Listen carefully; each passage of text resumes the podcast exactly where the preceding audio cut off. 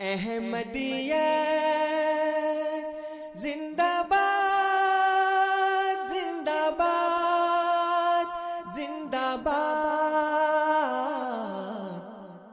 احمدیت زندہ باد، احمدیت زندہ باد، احمدیت زندہ باد، احمدیت زندہ باد۔ احمدیت زندہ باد۔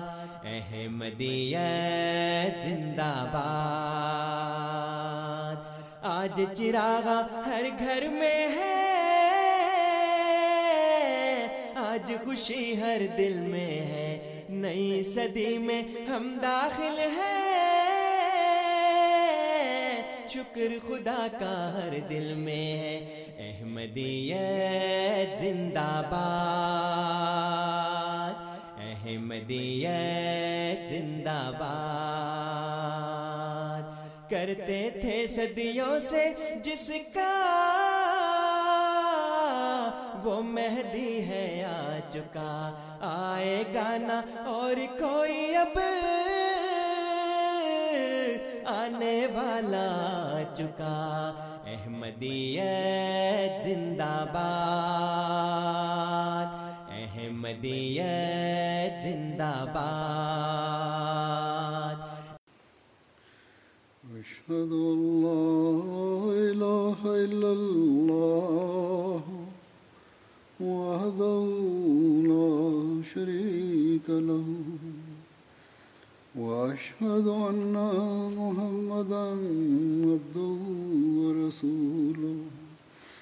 أما بعد، فأعوذ بالله من الشيطان الرجيم.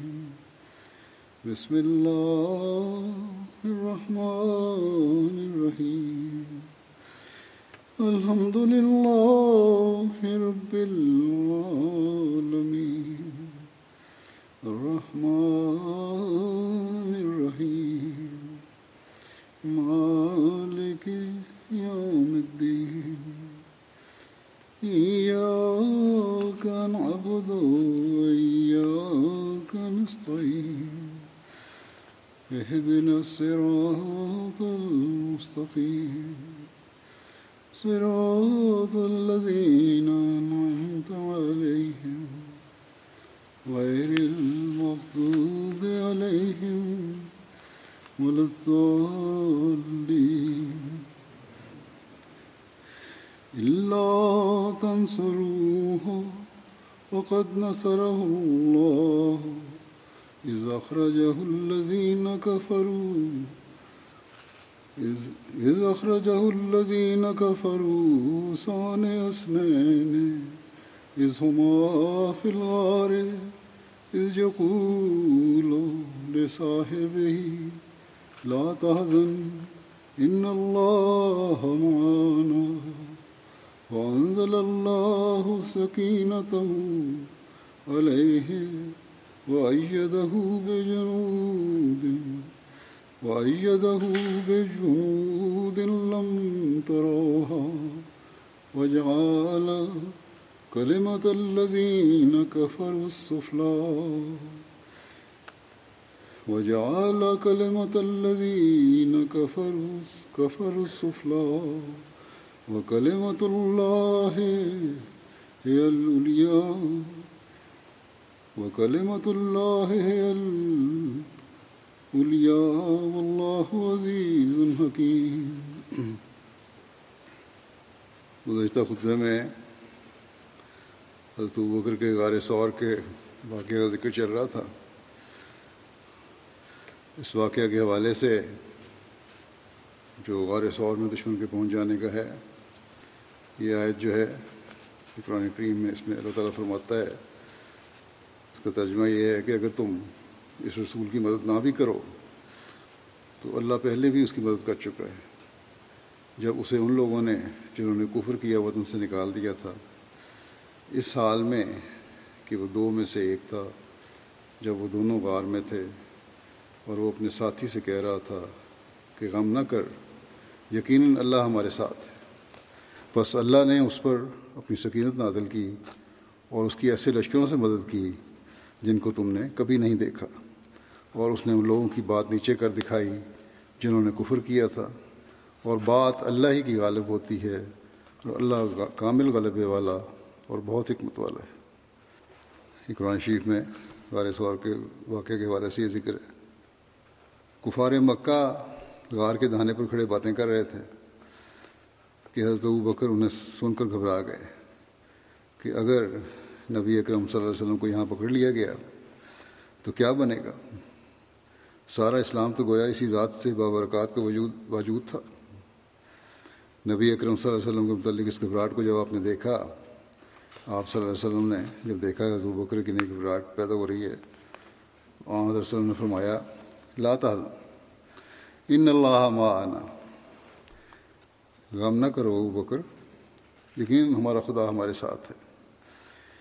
آ حضور صلی اللہ علیہ وسلم کا پیچھا کرتے ہوئے جب وہ لوگ غار سور کے پہاڑ کے پاس پہنچے، تو سراغ رساں نے کہا، مجھے پتہ نہیں چل رہا کہ اس کے بعد ان دونوں نے کہاں اپنے قدم رکھے ہیں۔ اور جب وہ غار کے قریب ہو گئے تو سراغ رساں نے کہا کہ اللہ کی قسم، جس کی تلاش میں تم لوگ آئے ہو، وہ یہاں سے آگے نہیں گیا۔ غار کے دہانے پر اس سراغ رساں نے جب یہ ساری بات کی اور کسی نے چاہا بھی کہ غار کے اندر جھانک کر دیکھا جائے، تو امیہ بن خلف نے تلخ اور بے پرواہی کس انداز میں کہا کہ یہ جالا اور درخت تو میں محمد کی پیدائش سے پہلے یہاں دیکھ رہا ہوں، صلی اللہ علیہ وسلم۔ تم لوگوں کا دماغ چل گیا۔ وہ یہاں کیسا، کہاں ہو سکتا ہے؟ اور یہاں سے چلو، کسی اور جگہ اس کی تلاش کریں۔ اور یہ کہتے ہوئے سب لوگ وہاں سے واپس چلے آئے۔ عزمیر بشیر احمد صاحب نصیر خاتم النبین میں قریش، مکہ کے اعلان اور نبی کریم صلی اللہ علیہ وسلم کو پیچھا کرنے کے بارے میں جو فکر فرمایا وہ اس طرح ہے کہ انہوں نے عام اعلان کیا۔ کہ جو کوئی بھی محمد صلی اللہ علیہ وسلم کو زندہ یا مردہ پکڑ کر لائے گا، اس کو ایک سو اونٹ انعام دیے جائیں گے۔ چانچہ کئی لوگ انعام کی تمام ہیں۔ مکے کے چاروں طرف ادھر ادھر نکل گئے۔ خود روسائے قریش بھی سراغ لیتے لیتے آپ کے پیچھے نکلے۔ اور آ عین غار سور کے منہ پر جا پہنچے۔ یہاں پہنچ کر ان کو سراغ رسان نے کہا کہ بس سراغ اس سے آگے نہیں چلتا۔ اس لیے یا تو محمد یہیں کہیں پاس ہی چھپا ہوا ہے صلی اللہ علیہ وسلم، یا پھر آسمان پر اڑ گیا۔ کسی نے کہا، کوئی شخص ذرا اس غار کے اندر جا کر دیکھ بھی آئے۔ مگر ایک اور شخص بولا کہ واہ، یہ بھی کوئی عقل کی بات ہے۔ بھلا کوئی شخص اس غار میں جا کر چھپ سکتا ہے۔ یہ ایک نہایت تاریخ و تار اور خطرناک جگہ ہے اور ہم ہمیشہ سے اسے اسی طرح دیکھتے آئے ہیں۔ یہ بھی روایت آتی ہے کہ غار کے منہ پر جو درخت تھا، اس پر آپ کے اندر تشریف لے جانے کے بعد مکڑی نے جالا تن دیا تھا۔ اور عین منہ کے سامنے کی شاخ پر ایک کبوتری نے گھونسلہ بنا کر انڈے دے دیے تھے۔ مرزا بشیر صاحب کے خیال میں یہ روایت تو کمزور ہے، لیکن اگر ایسا ہوا بھی ہو تو ہر تعجب کی بات نہیں۔ کمزور روایت ہے، لیکن تعجب والی بات کوئی نہیں ہے۔ کیونکہ مکڑی بعض اوقات چند منٹ میں ایک وسیع جگہ پر جالا تن دیتی ہے اور کبوتری کو بھی گھونسلہ تیار کرنے اور انڈے دینے میں کوئی دیر نہیں لگتی۔ اس لیے اگر خدا تعالیٰ نے اپنے رسول کی حفاظت کے لیے ایسا تصرف فرمایا ہو، تو ہرگز بعید نہیں ہے۔ بلکہ اس وقت کے لحاظ سے ایسا ہونا بالکل کرینے قیاس ہے۔ بہرحال، قریش میں سے کوئی شخص آگے نہیں بڑھا اور یہیں سے سب لوگ واپس چلے گئے۔ روایت آتی ہے، آگے لکھتے ہیں کہ روایت آتی ہے، قریش اس قدر قریب پہنچ گئے تھے کہ ان کے پاؤں غار کے اندر سے نظر آتے تھے اور ان کی آواز سنائی دیتی تھی۔ اس موقع پر حضرت بکر نے گھبرا کر، مگر آہستہ سے آ، حضرت صلی اللہ علیہ وسلم سے عرض کیا کہ یا رسول اللہ، قریش اتنے قریب ہیں کہ ان کے پاؤں نظر آ رہے ہیں۔ اور اگر وہ ذرا سا، وہ ذرا آگے ہو کر جھانکیں تو ہمیں دیکھ سکتے ہیں۔ آپ صلی اللہ علیہ وسلم نے فرمایا، لا تازن ان اللہ معنا۔ یقین ہرگز کوئی فکر نہ کر، اللہ ہمارے ساتھ ہے۔ پھر فرمایا وہ ماں زنوں کا یا ابو بکرین بس، بے اسمین اللہ و ہما یعنی اے ابو بکر، تم ان دو شخصوں کے متعلق کیا گمان کرتے ہو جن کے ساتھ تیسرا خدا ہے؟ ایک اور روایت میں آتا ہے کہ جب قریش غار کے منہ کے پاس پہنچے تو ابو بکر سخت حضرت ابو بکر سخت گھبرا گئے۔ آ، حضرت صلی اللہ علیہ وسلم نے ان کی گھبراہٹ کو دیکھا تو تسلی دی کہ کوئی فکر کی بات نہیں ہے۔ اس پر حضرت بکر نے رکت بھری آواز میں کہا، ان قتل تو فانا رجل واحد و ان قتلتا انت حلقت الما یا رسول اللہ، اگر میں مارا جاؤں تو میں تو بس ایک اکیلی جان ہوں۔ لیکن اگر خدا نخواستہ آپ پر کوئی آ جائے تو پھر تو گویا ساری امت کی امت مٹ گئی۔ اس پر آپ نے خدا تعالیٰ سے الہام پا کر یہ الفاظ فرمائے کہ لا تازن ان اللہ معنا۔ یعنی اے بکر، ہرگز کوئی فکر نہ کرو، کیونکہ خدا ہمارے ساتھ ہے اور ہم دونوں اس کی حفاظت میں ہیں۔ یعنی تم نے تم تو میری وجہ سے فکر مند ہو اور تمہیں اپنے جوش اخلاص میں اپنی جان کا کوئی غم نہیں۔ مگر خدا تعالیٰ اس وقت نہ صرف میرا محافظ ہے بلکہ تمہارا بھی اور وہ ہم دونوں کو دشمن کے شر سے محفوظ رکھے گا۔ ٹھیک خاتم البین کا یہ حوالہ ہے۔ تو مسلم آؤد اس کی تفصیل تفصیلات بیان کرتے ہوئے فرماتے ہیں ایک جگہ کہ جب رسول کریم صلی اللہ علیہ وسلم کو اللہ تعالیٰ کی طرف سے ہجرت کا حکم ملا تو آپ صلی اللہ علیہ وسلم حضرت بکر کو اپنے ساتھ لے کر جب لسور کی طرف تشریف لے گئے، جو مکے سے کوئی چھ سات میل کے فاصلے پر ہے، اور اس پہاڑ کی چوٹی پر ایک غار میں چھپ کر بیٹھ گئے۔ صبح جب کفار نے دیکھا کہ آپ اپنے گھر میں موجود نہیں، اور ہر قسم کے پہرے کے باوجود محمد رسول اللہ صلی اللہ علیہ وسلم کامیابی کے ساتھ نکل گئے ہیں، تو وہ فوراً آپ کی تلاش میں نکل کھڑے ہوئے، اور انہوں نے مکے کے چند بہترین کھوجی جو پاؤں کے نشانات پہچاننے میں بڑی بھاری دسترت رکھتے دسترس رکھتے تھے۔ اپنے ساتھ لیے، جو انہیں جبل سور تک لے آئے اور انہوں نے کہا کہ بس محمد رسول اللہ صلی اللہ علیہ وسلم اگر ہیں، تو یہی ہیں۔ اس سے آگے اور کہیں نشان نہیں ملتا۔ اس وقت یہ کیفیت تھی کہ دشمن غار کے عین سر پر کھڑا تھا اور غار کا منہ تنگ نہیں تھا، جس کے اندر جھانکنا مشکل ہو۔ مگر وہ ایک فراخ منہ کی کھلی فراخ منہ کی کھلی غار ہے۔ جس کے اندر جھانک کر بڑی آسانی سے معلوم کیا جا سکتا تھا کہ کوئی شخص اندر بیٹھا ہے یا نہیں۔ مگر ایسی حالت میں بھی محمد رسول اللہ صلی اللہ علیہ وسلم پر کوئی خوف تاری نہیں ہوتا، بلکہ اپنی، بلکہ آپ کی قوت کسیہ کی برکت سے حضرت بکر کا دل بھی مضبوط رہتا ہے۔ اور وہ موسا کے ساتھیوں کی طرح یہ نہیں کہتے کہ ہم پکڑے گئے، بلکہ انہوں نے اگر کچھ کہا تو یہ کہ یا رسول اللہ، دشمن اتنا قریب پہنچ چکا ہے کہ اگر وہ ذرا سا بھی نیچے نظر نیچی کرے تو ہمیں دیکھ سکتا ہے۔ مگر رسول کریم صلی اللہ علیہ وسلم نے فرمایا، اس کو تیا ابو بکر اسنان اللہ صالص ہوا ابو بکر، خاموش رہو، ہم اس وقت دو نہیں، بلکہ ہمارے ساتھ ایک تیسرا خدا بھی ہے۔ پھر وہ کیوں کر ہمیں دیکھ سکتے ہیں؟ چنانچہ ایسا ہی ہوا، باوجود اس کے دشمن گار کے سر پر پہنچ چکا تھا۔ پھر بھی اسے یہ توفیق نہ ملی کہ آگے بڑھ کر جھانک سکتا۔ اور وہیں سے بڑبڑاتے واہی وہی پکتے ہوئے واپس چلا گیا۔ غرض اس واقعہ کا ایک پہلو یہ ہے کہ موسا کے ساتھیوں نے گھبرا کر یہ کہا کہ اے موسا ہم پکڑے گئے۔ گویا انہوں نے اپنے ساتھ موسا کو بھی لپیٹ لیا اور خیال کیا کہ اب ہم سب فرعون کی گرفت میں آنے والے ہیں۔ مگر محمد رسول اللہ صلی اللہ علیہ وسلم کے توکل نے آپ صلی اللہ علیہ وسلم کے ساتھی پر بھی ایسا اثر ڈالا کہ اس کی زبان سے بھی یہ الفاظ نہ نکلے کہ ہم پکڑے گئے۔ اس نے کہا تو صرف یہ کہ دشمن اتنا قریب آ چکا ہے کہ اگر ہم ہمیں دیکھنا چاہے تو دیکھ سکتا ہے۔ مگر محمد رسول اللہ صلی اللہ علیہ وسلم نے اس وہمہ کو بھی برداشت نہ کیا اور فرمایا کہ ایسا خیال بھی مت کرو، ہم اس وقت دو نہیں، بلکہ ہمارے ساتھ ایک اور بھی ہستی ہے اور وہ ہمارا خدا ہے۔ حضرت مسلم محدود ایک اور جگہ فرماتے ہیں، جب مکے کے لوگوں نے رسول کریم صلی اللہ علیہ وسلم پر انتہا درجہ کے مظالم شروع کر دیے اور ان کی وجہ سے دین کی اشاعت میں روک پیدا ہونے لگی۔ تو اللہ تعالیٰ نے آپ کو حکم دیا کہ مکہ چھوڑ کر چلے جائیں۔ آپ کے ساتھ حضرت بکر بھی مکہ چھوڑنے کے تیار ہو گئے۔ اس سے پہلے کئی دفعہ انہیں جانے کے لیے کہا گیا، اگر آپ رسول کریم صلی اللہ علیہ وسلم کو چھوڑ کر جانے کے لیے تیار نہ ہوئے۔ جب رسول کریم صلی اللہ علیہ وسلم جانے لگے تو حضرت بکر کو بھی آپ نے ساتھ لے لیا۔ جب آپ رات کے وقت روانہ ہوئے تو ایک جگہ جو میں نے، حضرت مسلم عود کہتے ہیں، یہ جگہ جو میں نے بھی دیکھی ہے حج کے دوران پہاڑ میں معمولی شکار ہے، جس کا منہ دو تین گز چوڑا ہوگا، اس میں جا کر ٹھہر گئے۔ جب مکے کے لوگوں کو پتہ لگا کہ آپ چلے گئے ہیں، تو انہوں نے آپ کا تعاقب کیا۔ عرب میں بڑے بڑے ماہر کھوجی ہوا کرتے تھے۔ ان کی مدد سے تعاقب کرنے والے عین اس مقام پر پہنچ گئے، جہاں رسول کریم صلی اللہ علیہ وسلم اور حضرت بکر بیٹھے تھے۔ خدا کی قدرت کے غار کے منہ پر کچھ جھاڑیاں اگی ہوئی تھیں، جن کی شاخیں آپس میں ملی ہوئی تھیں۔ اگر وہ لوگ شاخوں کو ہٹا کر اندر دیکھتے تو رسول کریم صلی اللہ علیہ وسلم اور حضرت بکر بیٹھے ہوئے نظر آ جاتے۔ جب کھوجی وہاں پہنچے تو انہوں نے کہا کہ یا تو وہ آسمان پر چڑھ گئے ہیں یا یہاں بیٹھے ہیں اس سے آگے نہیں گئے۔ خیال کرو، اس وقت کیسا نازک موقع تھا۔ اس وقت حضور ہو کر گھبرائے، مگر اپنی ذات کے لیے نہیں، بلکہ رسول کریم صلی اللہ علیہ وسلم کے لیے۔ اس وقت رسول کریم صلی اللہ علیہ وسلم نے فرمایا لا تحزن، ان اللہ مانا گھبراتے کیوں؟ خدا تعالیٰ ہمارے ساتھ ہے۔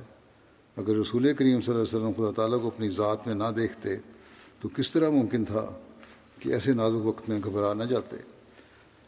کبھی سے کبھی دل گروہ کا دل گردے کا انسان بھی دشمن سے عین سر پر آ جانے سے گھبرا جاتا ہے۔ مگر رسول کریم صلی اللہ علیہ وسلم کے بالکل قریب، بلکہ سر پر آپ کے دشمن کھڑے تھے۔ اور دشمن بھی وہ جو تیرہ سال سے آپ کی جان لینے کے درپے تھے اور جنہیں کھوجی یہ کہہ رہے تھے کہ یا تو وہ آسمان پر چڑھ گیا ہے یا یہاں بیٹھے ہیں۔ اس جگہ سے آگے نہیں گئے۔ اس وقت رسول کریم صلی اللہ علیہ وسلم فرماتے ہیں، لا تحزن، ان اللہ معنا۔ خدا تعالیٰ ہمارے ساتھ ہے، تمہیں گھبرانے کی کیا ضرورت ہے؟ یہ خدا تعالیٰ کا عرفان ہی تھا، جس کی وجہ سے آپ صلی اللہ علیہ وسلم نے یہ کہا۔ آپ صلی اللہ علیہ وسلم خدا تعالیٰ کو اپنے اندر دیکھتے تھے۔ اور سمجھتے تھے کہ میری ہلاکت سے خدا تعالیٰ کے عرفان کی ہلاکت ہو جائے گی، اس لیے کوئی مجھے ہلاک نہیں کر سکتا۔ حضرت مسیم علیہ السلۃ والسلام فرماتے ہیں، حضرت عیسیٰ علیہ السلام نے اپنی رفاقت کے لیے صرف ایک ہی شخص اختیار کیا تھا یعنی دھوما کو۔ جیسا کہ ہمارے نبی صلی اللہ علیہ وسلم نے مدینہ کی طرف ہجرت کرنے کے وقت صرف حضرت بکر کو اختیار کیا تھا، کیونکہ سلطنت رومی حضرت عیسیٰ کو باغی قرار دے چکی تھی۔ اور اسی جرم سے پیلا تو اس بھی کیسر کے حکم سے قتل کیا گیا تھا، کیونکہ وہ در پردہ حضرت عیسیٰ کا حامی تھا اور اس کی عورت بھی حضرت عیسیٰ کی مرید تھی۔ بس ضرور تھا کہ حضرت عیسیٰ اس ملک سے پوشیدہ طور پر نکلتے، کوئی قافلہ ساتھ نہ لیتے۔ اس لیے انہوں نے اس سفر میں صرف دھواں ہواری کو ساتھ لیا، جیسا کہ ہمارے نبی صلی اللہ علیہ وسلم نے مدینہ کے سفر میں صرف ابو بکر کو ساتھ لیا تھا۔ اور جیسا کہ ہمارے نبی صلی اللہ علیہ وسلم کے باقی اصحاب مختلف راہوں سے مدینہ میں آ حضرت صلی اللہ علیہ وسلم کی خدمت میں جا پہنچے تھے۔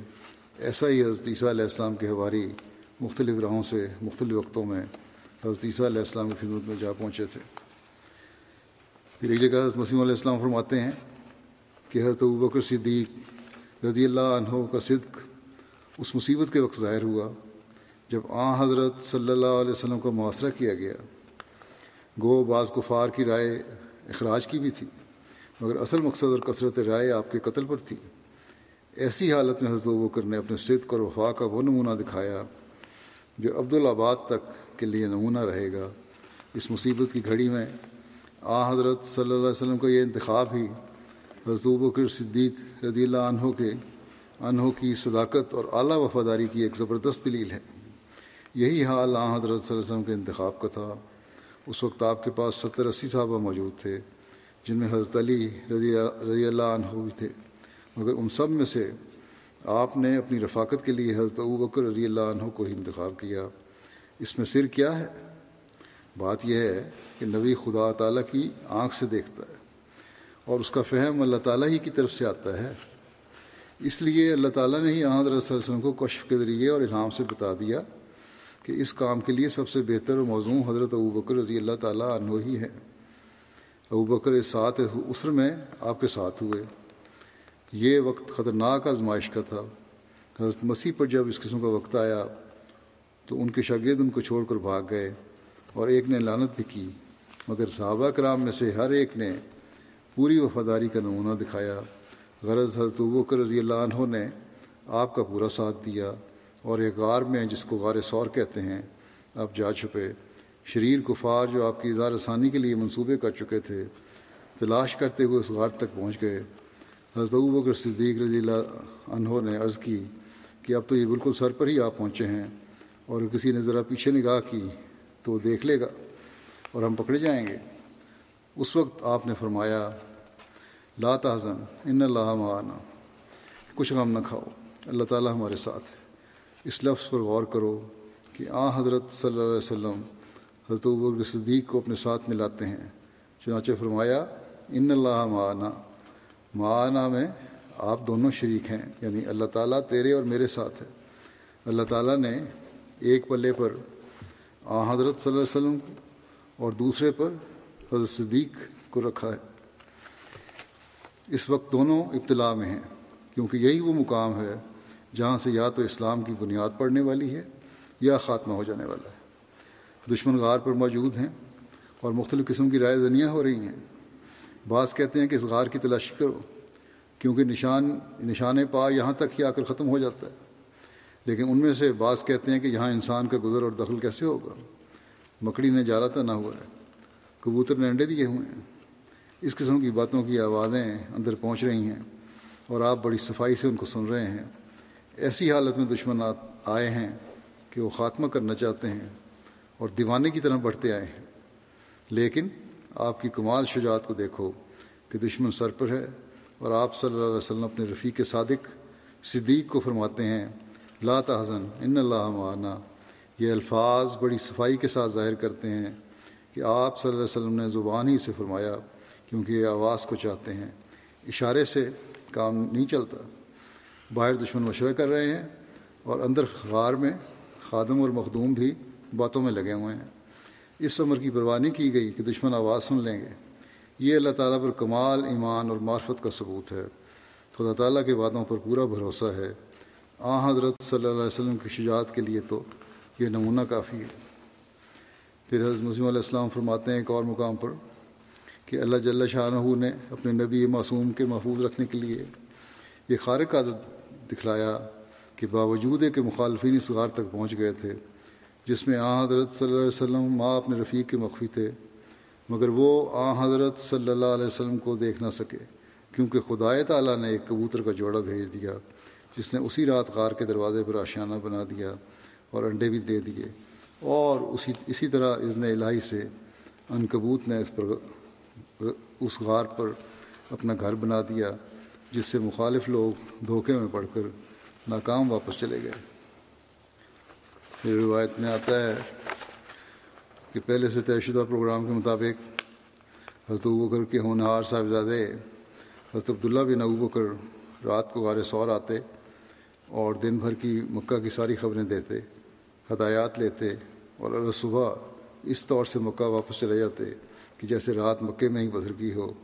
اور ساتھ ہی عامر بن فہیرہ کی ذہانت کو ذہانت ہے کہ رات کو دودھ والی بکریوں کا دودھ دینے کے بعد بکریوں کے ریوڑ کو اس طرح واپس لاتے کہ حضرت عبداللہ بن ابو بکر کے قدموں کے نشان نشانوں کو بھی ساتھ ساتھ مٹا دیا جاتا۔ بعض سیرت نگاروں نے تو یہ بھی بیان کیا ہے کہ حضرت اسما روزانہ کھانا لے کر آیا کرتی تھیں۔ لیکن، یہ جو ہے وہ عید بات ہے صحیح رائے ہے بعضوں کی، کہ اس خطرے کے عالم میں ایک خاتون کا روزانہ ادھر آنا، راز فاش کرنے کے مترادف ہے۔ اور جبکہ عبداللہ بن ابو بکر روزانہ آ رہے تھے، تو پھر حضرت اسما کے کھانا لانے کی کیا ضرورت ہو سکتی تھی؟ بارہ اللہ بہتر جانتا ہے۔ لیکن تین دن اسی طرح گزر گئے۔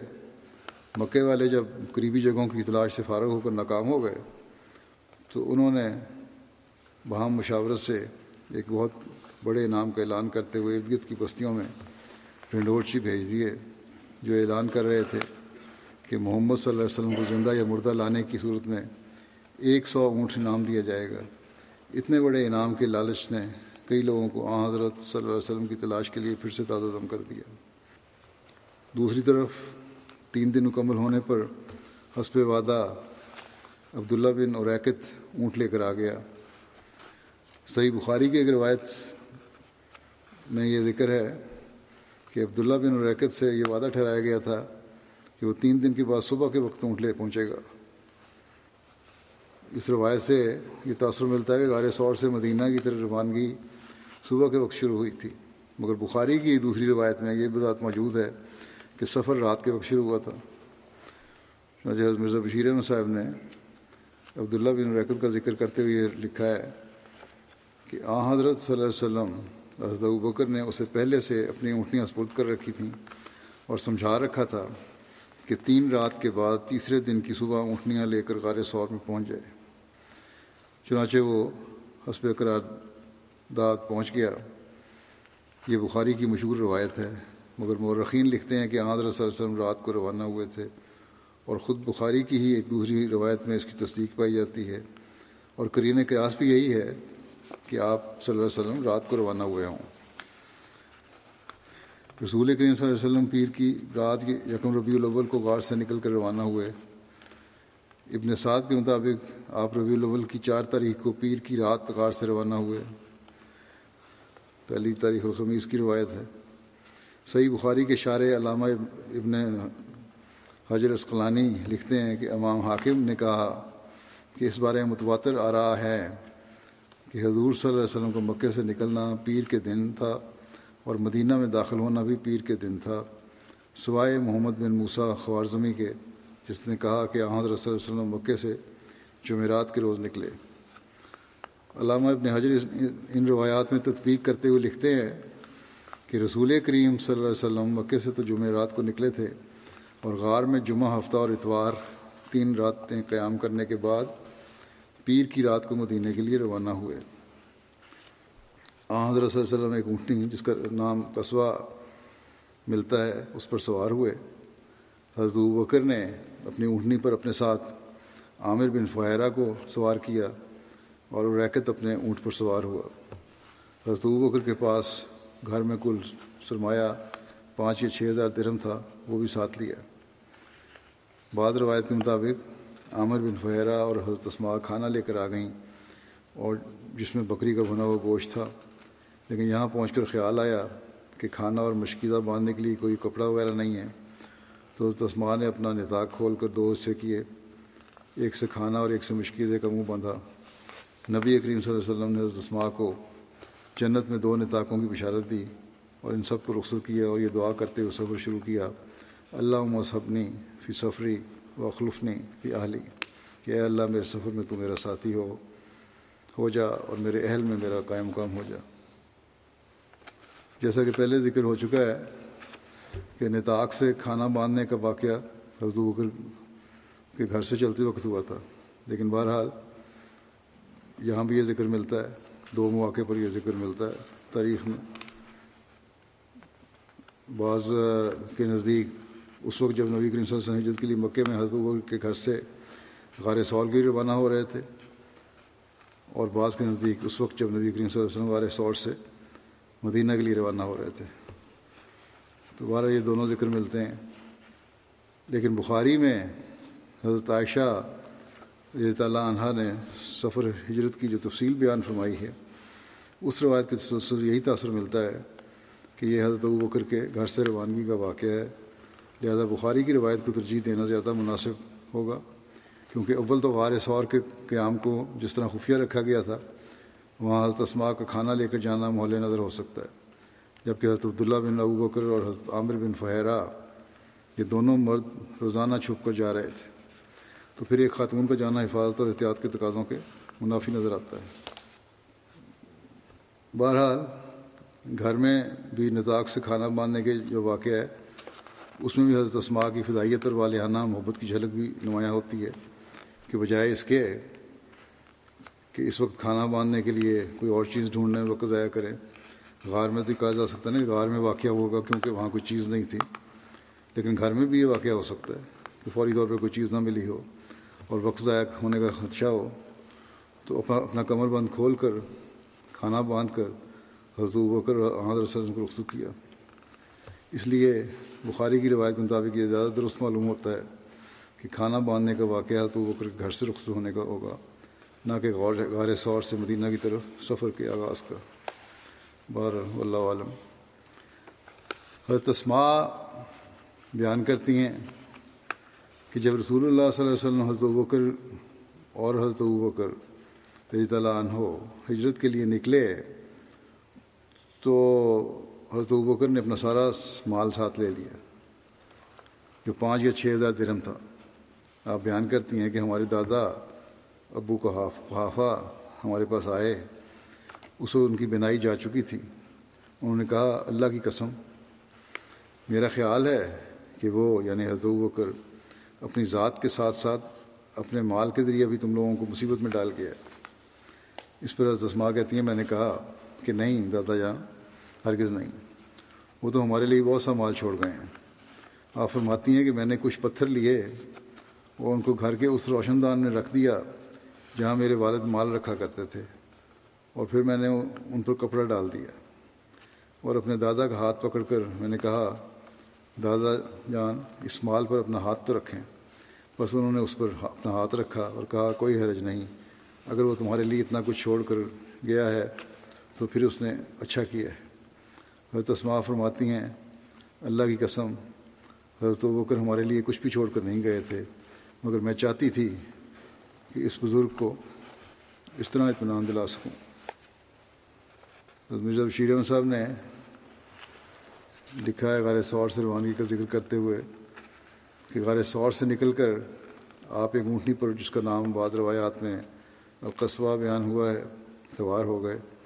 اور دوسری پر بکر اور ان کا خادم عامر بن فہرا سوار ہوئے، روانہ ہوتے ہوئے آپ نے مکی کی طرف آخری نظر ڈالی اور حسرت کے الفاظ میں فرمایا، اے مکے کی بستی، تو مجھے سب جگہوں سے زیادہ عزیز ہے، مگر تیرے لوگ مجھے یہاں رہنے نہیں دیتے۔ اس وقت حضرت بکر نے کہا، ان لوگوں نے اپنے نبی کو نکالا ہے، اب یہ ضرور ہلاک ہوں گے۔ حضرت مسلمہ فرماتے ہیں کہ دو دن اسی غار میں انتظار کرنے کے بعد پہلے سے طے کی ہوئی تجویز کے مطابق رات کے وقت غار کے پاس سواریاں پہنچائی گئیں اور دو تیز رفتار اونٹنیوں پر محمد رسول اللہ صلی اللہ علیہ وسلم اور آپ کے ساتھی روانہ ہوئے۔ ایک اونٹنی پر محمد رسول اللہ صلی اللہ علیہ وسلم اور رستہ دکھانے والا آدمی سوار ہوا۔ یہ بھی ایک روایت میں آتا ہے کہ دونوں سے ایک سوار میں تھے۔ ایک میں یہ ہے کہ تین اونٹنیاں تھیں۔ بہرحال اور دوسری اونٹنی پر حضرت بکر اور ان کا ملازم عامر بن فہرا سوار ہوئے۔ مدینہ کی طرف روانہ ہونے سے پہلے رسول کریم صلی اللہ علیہ وسلم نے اپنا منہ مکے کی طرف کیا۔ اس مقدس شہر پر جس میں آپ پیدا ہوئے، جس میں آپ مبوس ہوئے اور جس میں حضرت اسماعیل علیہ السلام کے زمانے سے آپ کے و اجداد رہتے چلے آئے تھے، آپ نے آخری نظر ڈالی اور حسرت کے ساتھ شہر کو مخاطب کرتے فرمایا اے مکے کی بستی، تو مجھے سب جگہوں سے زیادہ عزیز ہے، مگر تیرے لوگ مجھے یہاں رہنے نہیں دیتے۔ اس وقت حضرت بکر نے بھی نہایت افسوس کے ساتھ کہا، ان لوگوں نے اپنے نبی کو نکالا ہے، اب یہ ضرور ہلاک ہوں گے۔ ایک روایت کے مطابق، جب جوفا مقام پر پہنچے، یہ جوفا جو ہے، یہ مکہ سے تقریباً بیاسی میل کے فاصلے پر ہے۔ تو یہ آیت نازل ہوئی، ان الزی فرض علیہ قرآن لارادوں کا علامات یقیناً وہ جس نے تجھ پر قرآن کو فرض کیا ہے، تجھے ضرور ایک واپس آنے کی جگہ کی طرف واپس لے آئے گا۔ ساری رات یہ سفر جاری رہا۔ یہاں تک کہ جب دوپہر کا وقت ہونے لگا، تو ایک چٹان کے سائے میں قافلہ استراحت کے لیے روکا حضرت بکر نے بستر کیا اور نبی اکرم صلی اللہ علیہ وسلم سے آرام فرمانے کی درخواست کی۔ چنانچہ نبی صلی اللہ علیہ وسلم لیٹ گئے، پھر حضرت بکر باہر نکل گئے، تا دیکھیں کہ تعقب کرنے والوں میں سے کوئی آ تو نہیں رہا۔ اتنے میں دور سے بکریوں کا ایک چرواہا بھی سائے کی تلاش میں ادھر آ نکلا۔ حضرت بکر کہتے ہیں کہ میں نے اس سے پوچھا، لڑکے تم کس کے غلام ہو؟ اس نے کہا، قریش کے ایک شخص کا ہوں۔ اس نے اس کا نام لیا اور میں نے اس کو پہچان لیا۔ میں نے کہا، کیا تمہاری بکریوں میں کچھ دودھ ہے؟ اس نے کہا ہاں۔ میں نے کہا، کیا تم ہمارے لیے کچھ دودھ دو دو گے؟ اس نے کہا ہاں. چنانچہ میں نے اسے دودھ دونے کے لیے کہا، اس نے اپنی بکریوں میں سے ایک بکری کی ٹانگ اپنی پنڈلی اور ران کے درمیان پکڑ لی۔ پھر میں نے اس کو کہا کہ پہلے تھن کو اچھی طرح صاف کرو، پھر اپنی نگرانی میں دودھ برتن میں ڈلوایا، اس میں پانی ڈالا تاکہ دودھ کی حدت کم، کچھ کم ہو جائے۔ اور دودھ آ حضور صلی اللہ علیہ وسلم کی خدمت میں پیش کیا۔ بعض روایت میں ہے کہ جب حضور بکر دودھ لے کر حاضر ہوئے تو نبی اکرم صلی اللہ علیہ وسلم ابھی تک سوئے ہوئے تھے۔ حضرت بکر نے مناسب نہ سمجھا کہ آپ کے آرام میں خلل کیا جائے، چنانچہ آپ کے بیدار ہونے کا انتظار کرنے لگے۔ بیدار ہونے پر دودھ پیش کیا اور عرض کیا، یا رسول اللہ پئیں اور آپ نے اتنا پیا کہ حضرت اگر کہتے ہیں کہ میں خوش ہو گیا۔ پھر میں نے کہا، یا رسول اللہ، کوچ کا وقت آ پہنچا ہے۔ آپ نے فرمایا ہاں۔ یا ایک روایت میں یہ ذکر ہے کہ نبی اکرم صلی اللہ علیہ وسلم نے فرمایا کہ اب سفر دوبارہ شروع کیا جائے۔ عرض کیا گیا جی ہاں میرے آقا، چنانچہ سفر پھر شروع ہوا۔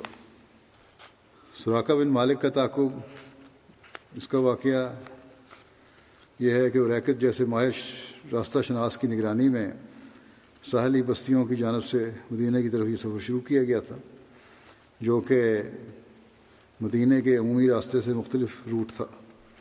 مکہ اور اس کے ارد گرد کی بستیوں میں سو اونٹ انعام کا اعلان عام ہو چکا تھا اور بہت سے لوگ چاہتے تھے کہ یہ گراں قدر انعام انہیں ملے۔ سراقہ بن مالک بیان کرتے ہیں۔ بعد میں یہ مسلمان ہو گئے تھے۔ اور اسلام لانے کے بعد انہوں نے خود یہ واقعہ بیان کیا ہے کہ ہمارے پاس کفار قریش کے الچی آئے۔ ان لوگوں نے رسول اللہ صلی اللہ علیہ وسلم اور حضرت ابکر ہر دو کی دیت مقرر کی ہوئی تھی۔ ان لوگوں کے لیے جو ان دونوں کو قتل کرے گا یا انہیں زندہ پکڑ لے گا۔ سراقہ کہتے ہیں کہ میں اپنی قوم بنو مدلج کی ایک مجلس میں بیٹھا ہوا تھا کہ ایک شخص ان کے سامنے سے آیا اور ہمارے پاس کھڑا ہوا جب ہم جبکہ ہم بیٹھے ہوئے تھے۔ تو اس نے کہا کہ اے سراقہ میں نے سال کی طرف کچھ سائے سے دیکھے ہیں یا کہا کہ تین افراد کا ایک قافلہ جاتے ہوئے دیکھا ہے۔ اور میرا خیال ہے کہ ہو نہ ہو یہ محمد ہی تھے۔ سراقہ بن مالک کہتے ہیں کہ میں جان گیا کہ واقعی یہ محمد کا ہی قافلہ ہوگا، لیکن میں نہیں چاہتا تھا کہ میرے ساتھ کوئی اور اس انعام میں شریک ہو۔ اس لیے میں نے فوراً موقع کی نزاکت کو سنبھالا اور اسے بتانے والے اور اس بتانے والے کو آنکھ سے اشارہ کیا کہ وہ خاموش رہے۔ اور خود میں نے کہا، نہیں نہیں، وہ محمد کا قافلہ نہیں ہو سکتا۔ بلکہ جن لوگوں کا تم ذکر کر رہے ہو، وہ تو ابھی ہمارے سامنے سے گزر کے گئے ہیں۔ وہ بنو فلاں ہیں، جو اپنی گمشدہ اونٹنی کی تلاش میں جا رہے تھے۔ سراقہ کہتے ہیں کہ میں کچھ دیر اسی مجلس میں رہا تاکہ کسی کو شک نہ گزرے۔ اور پھر اپنی ایک خاتمہ کو کہا کہ وہ میری فلاں تیز رفتار گھوڑی کو لے کر گھر کے پیچھے فلاں جگہ پر کھڑی ہو اور میرا انتظار کرے۔ اور کچھ دیر کے بعد وہ خود وہاں پہنچ گیا اور بیان کرتے ہیں کہ میں نے فال نکالی لیکن اس سفر کے خلاف نکلی، لیکن میں نے پرواہ نہیں کی اور گھوڑی کو ایڑ لگا کر ہوا ہو گیا اور تیزی سے اس قافلے کا پیچھے کرنے لگا۔ جو میں سمجھتا تھا کہ حضرت محمد صلی اللہ علیہ وسلم کا ہی قافلہ ہے۔ سراقہ کہتے ہیں کہ منزل پر منزلیں مارتے ہوئے میں جلد ہی اس قافلے کے قریب پہنچ گیا اور ابھی کچھ ہی فاصلے پر تھا کہ میری گھوڑی نے خلاف معمول ٹھوکر کھائی کہ میں اس سے گر پڑا۔ پھر میں اٹھ کھڑا ہوا اور میں نے فال نکال لی اور فال پھر میرے ارادے کے خلاف نکلی۔ مگر میں چاہتا تھا کہ محمد صلی اللہ علیہ وسلم کو واپس لے کر جاؤں۔ اور سو اٹھنیوں کے نام حاصل کروں پھر میں اٹھا اور گھوڑی پر سوار ہوا۔ اور اب میں اتنے قریب ہو چکا تھا کہ نہ صرف میں یہ پہچان چکا تھا کہ یہ محمد اور ابو بکر ہیں، بلکہ مجھے محمد صلی اللہ علیہ وسلم کی کچھ پڑھنے کی آواز بھی آ رہی تھی کہ اتنے میں میری گھوڑی نے بری طرح ٹھوکر کھائی اور اس کی ٹانگ، ٹانگیں ریت میں دھنس گئیں اور میں اس سے گر پڑا۔ پھر میں نے گھوڑی کو ڈانٹا اور اٹھ کھڑا ہوا یعنی برا بھلا کہا گھوڑی کو۔ اٹھ کھڑا ہوا اور اپنی ٹانگیں زمین سے نکال گھوڑی اپنی ٹانگیں زمین سے نکال نہ سکتی تھی۔ آخر جب وہ سیدھی کھڑی ہوئی تو اس کی دونوں ٹانگوں سے گرد اٹھ کر فضا میں دھوئیں کی طرح پھیل گئی۔ اتنی دھنسی ہوئی تھیں کہ گرد جب ٹانگیں باہر نکالیں مٹی سے یا ریت سے تو گرد اڑی۔ کہتے ہیں، میں نے دوبارہ تیس تیروں سے فال نکالی تو وہی نکلا جسے میں ناپسند کرتا تھا۔ میں نے وہیں سے امان کی آواز لگائی۔ اور کہا کہ میری طرف سے آپ لوگوں کو کوئی نقصان نہیں پہنچے گا۔ اس پر رسول اللہ صلی اللہ علیہ وسلم نے حضرت بکر سے فرمایا کہ اس سے پوچھو کہ وہ کیا چاہتا ہے۔ اس نے کہا کہ میں سراقہ ہوں اور آپ لوگوں سے بات کرنا چاہتا ہوں۔ اس پر وہ روک گئے۔ سراقہ بتانے لگا کہ مکہ والوں نے ان کے زندہ یا مردہ پکڑے جانے پر سو اونٹ انعام مقرر کیا ہے اور میں اسی لالچ میں آپ کا تعاقب کرتے ہوئے آیا ہوں۔ لیکن جو کچھ میرے ساتھ ہوا ہے اس سے میں اس یقین پر قائم ہوں کہ میرا تعاقب درست نہیں ہے۔ اس نے نبی اکرم صلی اللہ علیہ وسلم خدمت میں آزاد راہ وغیرہ کی پیشکش بھی کی، لیکن آپ صلی اللہ علیہ وسلم نے قبول نہ فرمایا۔ بس یہ کہا کہ ہمارے بارے میں کسی کو نہ بتانا۔ اس نے یہ وعدہ کیا اور ساتھ یہ بھی عرض کیا کہ مجھے یقین ہے کہ آپ ایک دن بادشاہت حاصل کر لیں گے۔ مجھے کوئی عہد و پیمان لکھ دیں کہ اس وقت اس وقت جب میں آپ کی خدمت میں حاضر ہوں تو مجھ سے عزت و احترام سے پیش آیا جائے۔ بعض روایات کے مطابق اس نے امان کی تحریر کے لیے درخواست کی تھی۔ چنانچہ نبی اکرم صلی اللہ علیہ وسلم کے ارشاد پر اس کو وہ تحریر حضرت بکر نے اور ایک روایت کے مطابق عامر بن فہرہ نے لکھ کر دی اور وہ یہ تحریر لے کر واپس آ گیا۔ یہ ابھی ذکر ان شاء اللہ آئندہ بھی چلے گا۔ کل ان شاء اللہ نیا سال بھی شروع ہو رہا ہے۔ اللہ تعالیٰ آنے والے سال کو افراد جماعت کے لیے جماعت کے لیے میں نے اصل جماعت ہر لحاظ سے برکت فرمائے۔ ہر قسم کے شر سے جماعت کو محفوظ رکھے۔ اور دشمن کے جو جماعت کے خلاف منصوبے ہیں، ہر منصوبے کو خاک میں ملا دے۔ حضرت مسیم علیہ السلاۃ والسلام سے جو اللہ تعالیٰ نے وعدے کیے ہیں، ان وعدوں کو ہم بھی اپنی زندگیوں میں کثرت سے پورا ہوا، ہوتا ہوا دیکھیں۔ ہمیں اللہ تعالیٰ یہ نظارے بھی دکھائے۔ بس بہت دعائیں کرتے رہیں۔ نئے سال میں دعاؤں کے ساتھ داخل ہوں۔ تہجد کا بھی خاص اہتمام کریں۔ بعض مساجد میں ہو بھی رہا ہے۔ باقی جہاں نہیں ہے، وہاں بھی کرنا چاہیے۔ انفرادی طور پر اور اجتماعی طور پر نہیں تو انفرادی طور پہ بھی اور گھروں میں بھی تہجد کی نماز ضرور خاص طور پہ ادا کرنی چاہیے، دعا کرنی چاہیے۔ اول تو یہ مستقل عادت ہونی چاہیے۔ لیکن کل سے جب پڑھیں یا رات رات سے تو اس کو بھی کوشش کریں کہ مستقل حصہ زندگیوں کا بن جائے۔ اللہ تعالیٰ اس کی توفیق بھی دے سب کو۔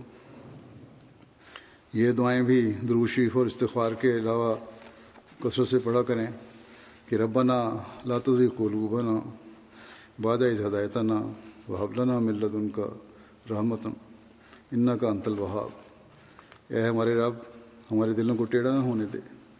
بعض اس کے کہ تو ہمیں ہدایت دے چکا ہو۔ اور ہمیں اپنی طرف سے رحمت عطا کر، یقیناً تو ہی بہت عطا کرنے والا ہے۔ پھر یہ بھی دعا پڑھیں، ربنا اغفر لنا ذنوبنا و اسرافنا فی امرنا و سب تقدامنا ونصرنا علی القوم الکافرین کہ اے ہمارے رب، ہمارے گناہ بخش دے اور اپنے معاملے میں ہماری زیادتی بھی، اور ہمارے قدموں کو ثبات بخش اور ہمیں کافر قوم کے خلاف نصرت عطا کر۔ اللہ تعالیٰ اس کی توفیق دے ہر احمدی کو۔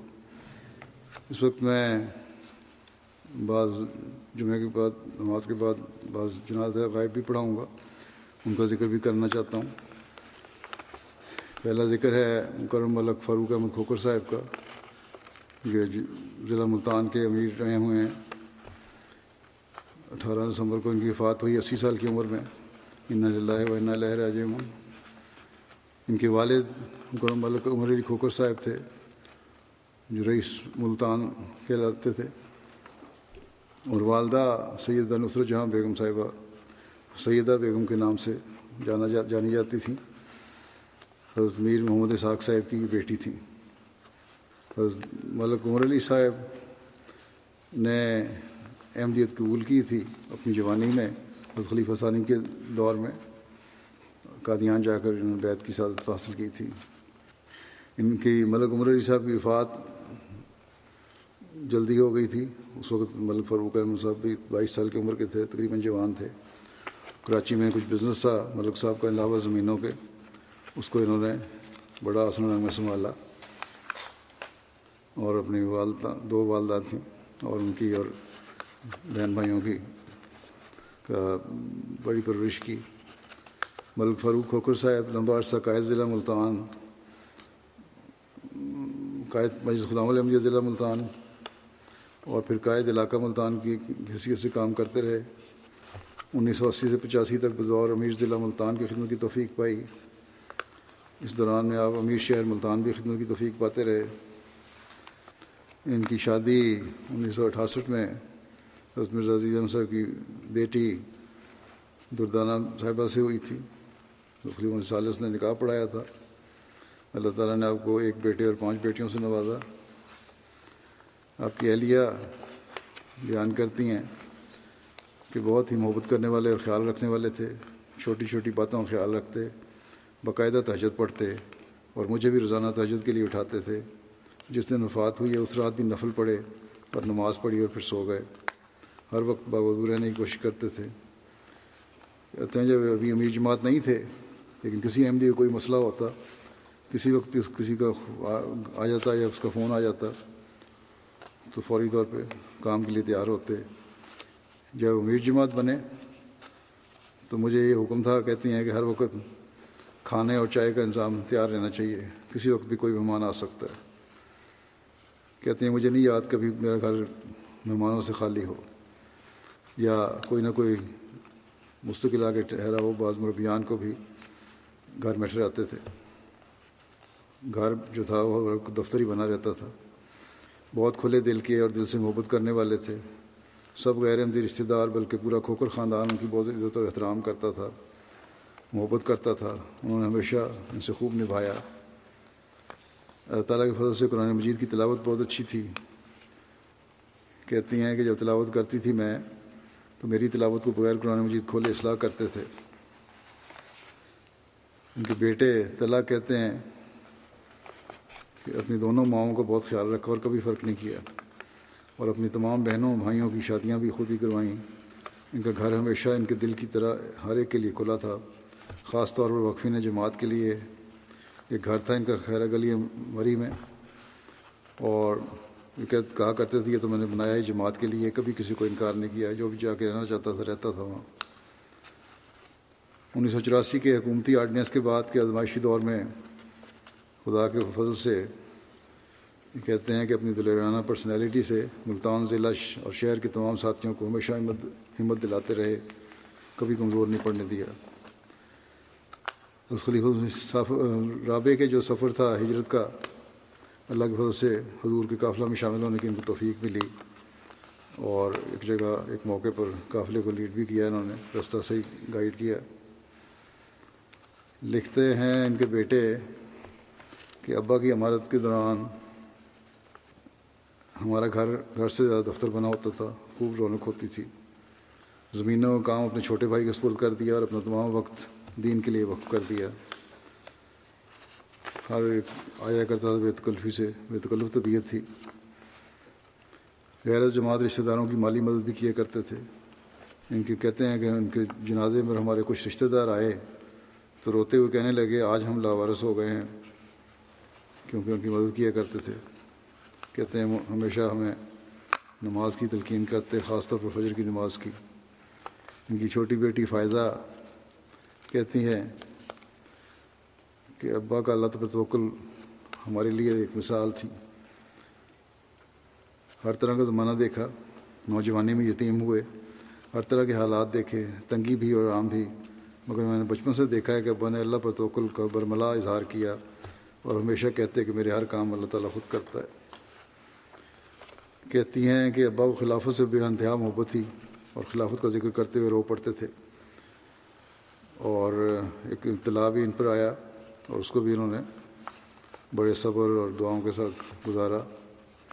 ان کے چھوٹے بھائی مطلب تارک علی کھوکر جو دوسری والدہ سے تھے، وہ کہتے ہیں کہ میری عمر نو سال تھی جب میرے والد فوت ہوئے۔ اور یہ بھائی جان جو تھے میرے بڑے بھائی ملک فروغ یہ بائیس سال کے نوجوان تھے۔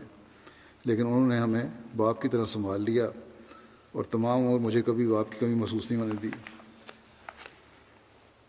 غیر جماعت پھر یہ لکھتے ہیں غیر جماعت رشتہ داروں پر ان کا خاص روپ تھا اور ان کا یہ خیال بھی بہت رکھتے تھے۔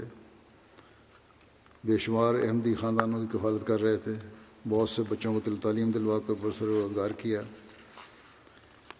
پھر کہتے ہیں کہ میرے بھائی ہر ضرورت مند کو قرضہ دیتے تھے اور کبھی واپسی کا مطالبہ نہیں کیا، ہمیشہ اس نیت سے دیتے تھے کہ قرضہ حسنہ ہے۔ بہت سے نوبائے کہتے ہیں کہ ہمیں احمدیت میں داخل ہونے کے بعد ملک فاروق احمد کھوکر صاحب نے اپنوں کی طرح سنبھال کر ہماری ضروریات کا خیال رکھا۔ اسی سال کے جب ہوئے ہو گئے تھے، لیکن گزشتہ دو سال سے کہتے ہیں ان کو فکر تھی تو یہ ہے کہ اپنی جائیداد کا حصہ ادا کر دوں۔ تو زیادہ تر حصہ جائیداد ادا کر دیا تھا، کچھ رہ بھی گیا۔ اللہ تعالیٰ بچوں کو توفیق دے کے باقی بھی ادا کر دیں۔ ان کی بہن طاہرہ کہتی ہیں، یہ بھی دوسری والدہ سے ہیں، کہ میرے بھائی نے ہمیشہ میرے ساتھ ایک شفیق باپ کی طرح سلوک کیا۔ سب سے بڑی خوبی یہ تھی کہ انہوں نے کبھی سگے اور ستیلے کی تفریق نہیں کی۔ سب بہن بھائیوں سے یکساں سلوک کیا۔ اور دونوں والداؤں کے ساتھ برابری کا سلوک کیا۔ ہمیں کبھی یہ محسوس نہیں ہونے دیا کہ ہماری مائیں علیحدہ ہیں۔ پھر یہ کہتی ہیں کہ واقعات میرے باپ ہی کی جگہ تھے۔ جس طرح خاموشی سے ایک باپ اپنی بیٹی کے دکھ اور سکھ میں کام آتا ہے، بالکل ایسا ہی ان کا میرے ساتھ تعلق تھا۔ پھر ان کی بیٹی نمود سیر کہتی ہے کہ کچھ چیزیں ابا کی زندگی میں بہت نمایاں ہیں۔ اور بار بار یاد آتی ہیں۔ ان میں سب سے زیادہ ان کی مہمان نوازی اور لوگوں سے محبت کا تعلق ہے۔ پھر کہتی ہیں، مہمان نوازی کا یہ حال تھا کہ گھر میں کھانا پکا ہوتا، مہمان آ جاتے۔ کھانے کے لیے گھر والے بیٹھے ہیں، لیکن وہی کھانا باہر مہمانوں کو چلا گیا اور گھر والوں نے پھر انڈے تل کے گزارا کر لیا۔ پھر کہتی ہیں کہ بہت سی غلطیاں زندگیوں میں ہوتی ہیں انسان سے، اونچ نیچ بھی ہو جاتی ہے اور اس کی وجہ سے بعض اطلاع میں سے بھی ان کو گزرنا پڑا۔ لیکن کبھی خلافت کے بارے میں انہوں نے کوئی ایسی بات نہیں کی جس سے ہمیں کبھی خیال ہو کہ کوئی غلط فیصلہ ہوا خلیفہ وقت کا۔ ہمیشہ ہمارے گھر میں خطبہ سننا اور جماعت سے تعلق رکھنا یہ خاص اہتمام سے ہوتا تھا۔ اللہ تعالیٰ سے مفرت الرحم کو سلوک فرمائے۔ بچوں کو صبر و حوصلہ دے اور نیکیوں میں بڑھنے کی توفیق کتاب فرمائے۔ اگلا ذکر ہے، رحمۃ اللہ صاحب انڈونیشیا کے ہیں یہ۔ چھیاسٹھ سال کی عمر میں ان کی وفات ہوئی نہ اللہ و اللہ رج مشرقی جاوا میں ان کی پیدائش ہوئی۔ انیس سو اسی میں جماعت انڈونیشیا کے سابق رئیس تولیغ کرم سیوتی عزیز احمد صاحب کے ذریعے بیت کر کے جماعت میں داخل ہوئے۔ انیس سو ترانوے میں نظام وصیت میں شامل ہوئے۔ اپنی وفات تک وہاں کے رنگ نٹگاہ کی جماعت میں جماعت وہاں خدمت کی توفیق ان کو ملتی رہی۔ عثمان خان میں اہلیہ کے علاوہ تین بچے اور چھ نواسے شامل ہیں۔ ان کی اہلیہ نے لکھا کہ مرحوم نے خواب دیکھا تھا، جس میں انہوں نے اپنے آپ کو لوگوں کے ہجوم کے درمیان کتاروں میں کھڑے دیکھا۔ انہوں نے خواب میں کسی سے پوچھا کہ کون سی کتار میں شامل ہو جاؤں۔ کسی نے ایک کتار کی طرف اشارہ کیا، جس میں ایک مقدس ہستی تھی۔ مرحوم نے اس مقدس ہستی کو مقدس آدمی کو نہیں پہچانا۔ کچھ عرصے کے بعد معلوم ہوا کہ انہوں نے خواب میں جس مقدس ہستی کو دیکھا تھا، وہ حضرت مسیم علیہ السلام تھے۔ اسی وجہ سے مرحوم جماعت کی سچائی کے قائل ہو گئے اور پھر بیت بھی کر لی۔ آپ کی بیٹی نے لکھا کہ مرحوم بیت کے بعد مقامی جماعت کے علاوہ لوکل مجالس انصار اللہ میں خدمت جا لاتے رہے۔ جماعت کو مخالفین کی طرف سے حملے اور دھمکیاں ملتیں۔ مرحوم بڑی بہادری سے جماعت کی طرف سے دفاع کرتے تھے۔ بڑے سخی تھے۔ جب کوئی مدد مانگنے یا قرض لینے آتا تو ہمیشہ اس کی مدد کرتے۔ ان کی تیسری بیٹی نے لکھا کہ خلافت سے بے انتہا محبت رکھنے والے تھے اور بڑے اطاعت گزار تھے۔ عبد الباسط صاحب امیر جی انڈونیشیا لکھتے ہیں کہ بے پناہ محبت رکھنے والے تھے خلافت اور جماعت سے۔ کہتے ہیں وہاں شہر ایک مغربی جاوا کے ایک شہر میں ایک جماعت ہے۔ وہاں چند مرتبہ مخالفین جماعت نے ہماری مسجد پر حملہ کیا اور مقامی حکومت کو جماعت کی سرگرمیوں پر پابندی لگانے کے لیے کہا۔ اس موقع پر رحمۃ اللہ صاحب نے بڑی بہادری سے مخالفین اور مقامی حکومت کا سامنا کیا اور ان کے اعتراضات کے جواب دیتے رہے۔ اور مرحوم کی کوششوں کی وجہ سے وہاں اب تک جماعت قائم ہے اور کوئی پابندی نہیں لگی گئی۔ اللہ تعالیٰ سے مفرت الرحم کو سلوک فرمائے۔ ان کے بچوں کو بھی یقیاں جاری رکھنے کی توفیق کتاب فرمائے۔ اگلا ذکر ہے الحاج عبدالحمید ٹاک صاحب، باری جاری پورہ کشمیر کا۔ یہ چوبیس دسمبر کو چورانوے سال کی عمر میں ان کی وفات ہوئی۔ ان اللہ و ان اللہ راج اللہ تعالیٰ کے فضل سے موسی تھے۔ محمد اکرم ٹاک صاحب یاری پورہ کے بیٹے تھے جو اس علاقے کے ابتدائی احمدیوں میں سے تھے۔ مرحوم بہت نیک، نرم مزاج مل نثار ہر دل عزیز، سنجیدہ مزاج، خاموش طبع بزرگ تھے۔ لمبا عرصہ جماعتی خدمات کی توفیق پائی۔ صوبائی امیر جموں کشمیر کے علاوہ ضلعی امیر اور ناظم انصار اللہ کے طور پر خدمت کی توفیق پائی۔ مقامی جماعت نے مقامی عہدوں پر خدمت بجا لاتے رہے۔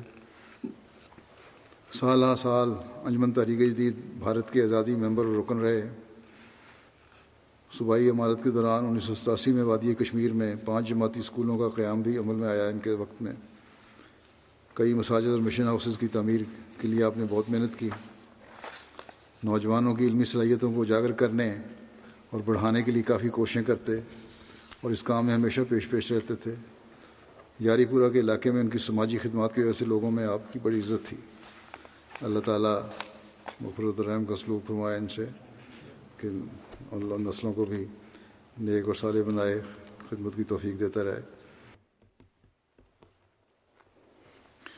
الحمد للہ الحمد للہ نحمد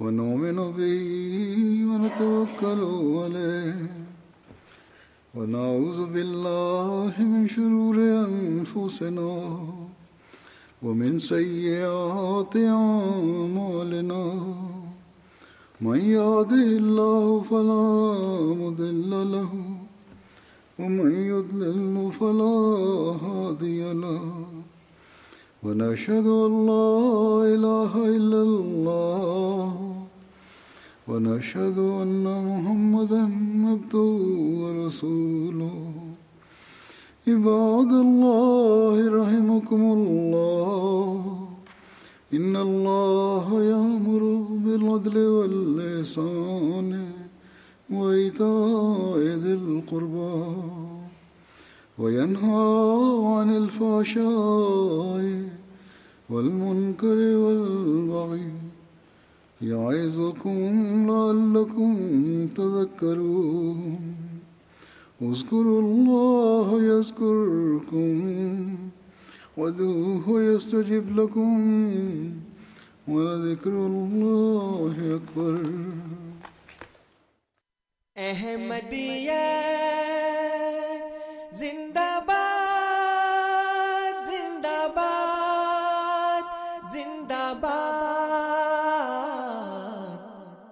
احمدیت زندہ باد احمدیت زندہ باد احمدیت زندہ باد احمدیت زندہ باد احمدیت زندہ باد۔